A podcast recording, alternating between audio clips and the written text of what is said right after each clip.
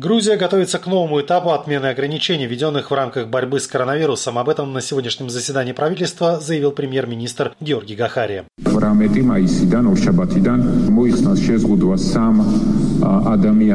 С 18 мая снимаются ограничения с точки зрения собрания трех человек, как в закрытых, так и в открытых пространствах. Но это не означает того, что снимается ограничение на возможность передвижения более трех человек в автомобилях. Несмотря ни на что, у сохранения этого ограничения в силе есть важный эпидемиологический смысл, в чем нас уверяют врачи, и мы им верим.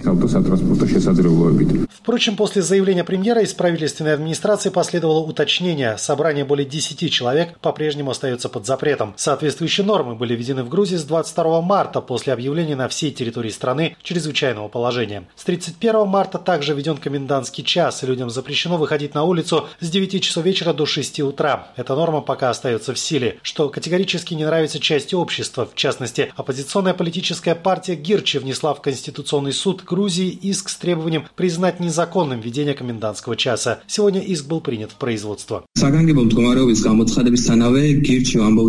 В связи с введением чрезвычайного положения партия Гирчи не раз заявляла, что некоторые нормы были неправильными и ни к каким положительным результатам не привели. В частности, введение комендантского часа не имеет никакого отношения к превенции распространения коронавируса. Если Конституционный суд признает наши претензии правомочными, то автоматически станут недействительными все те штрафы, которые были выписаны за нарушение комендантского часа.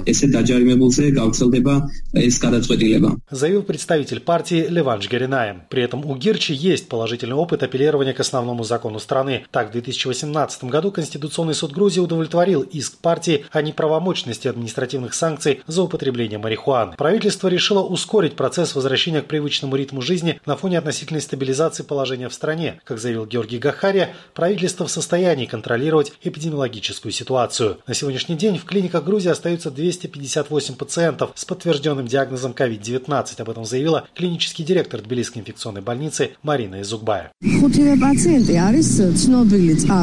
За минувшие сутки в Грузии было выявлено 5 новых случаев инфицирования. 11 человек выздоровели. Источники заражения всех новых случаев известны. Все пациенты были переведены в клиники из карантинных зон. В Тбилисской инфекционной больнице количество пациентов остается неизменным – 33, поскольку там за сутки не было ни новых выздоровевших, ни новых поступивших пациентов. В критическом, но стабильном состоянии остается один пациент. Состояние остальных пациентов удовлетворительное.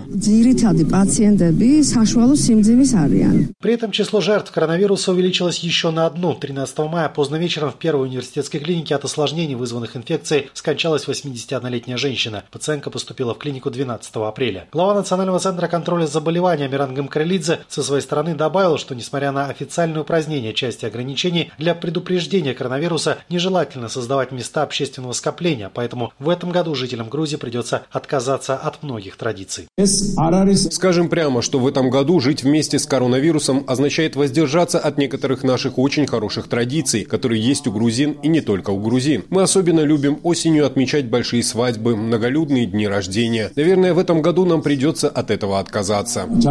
Тем не менее, общая ситуация, как заверяют в правительстве, позволяет снимать ограничения в ускоренном режиме. Сегодняшнего дня для въезда и выезда открыты Рустави и Гордобани. 18 мая откроется Марныульский район, где с 23 марта действует режим строгого карантина. Как ожидается, с 15 июня восстановится внутренний туризм, а с 1 июля Грузия начнет принимать путешественников из-за границы. Как заявил премьер-министр Георгий Гахария, первой страной, с которой Грузия протянет так называемый «зеленый коридор», станет Израиль. Министр экономики и устойчивого развития Натия Турнава добавила, на данный момент более двух десятков авиакомпаний выразили желание возобновить полеты в Грузию. На сегодняшний день более 20 авиакомпаний, которые до этого осуществляли регулярные рейсы в Грузию, подтвердили свою готовность восстановить полеты при первой возможности. Это Визе, Ryanair, а также Turkish Airlines, Qatar Airways, израильские авиалинии и другие авиакомпании. Очень скоро у нас будут не только подтверждения от авиакомпании о восстановлении полетов по конкретным направлениям, но и конкретные даты. Министр подчеркнула, что для восстановления полетов необходимо договориться со странами, где будет восстановлено авиасообщение. Помимо Израиля, Грузия также ведет переговоры с Чехией, Польшей, Австрией, странами Балтии и соседними государствами. Владимир Унанянц, для Эхо Кавказа, Тбилиси.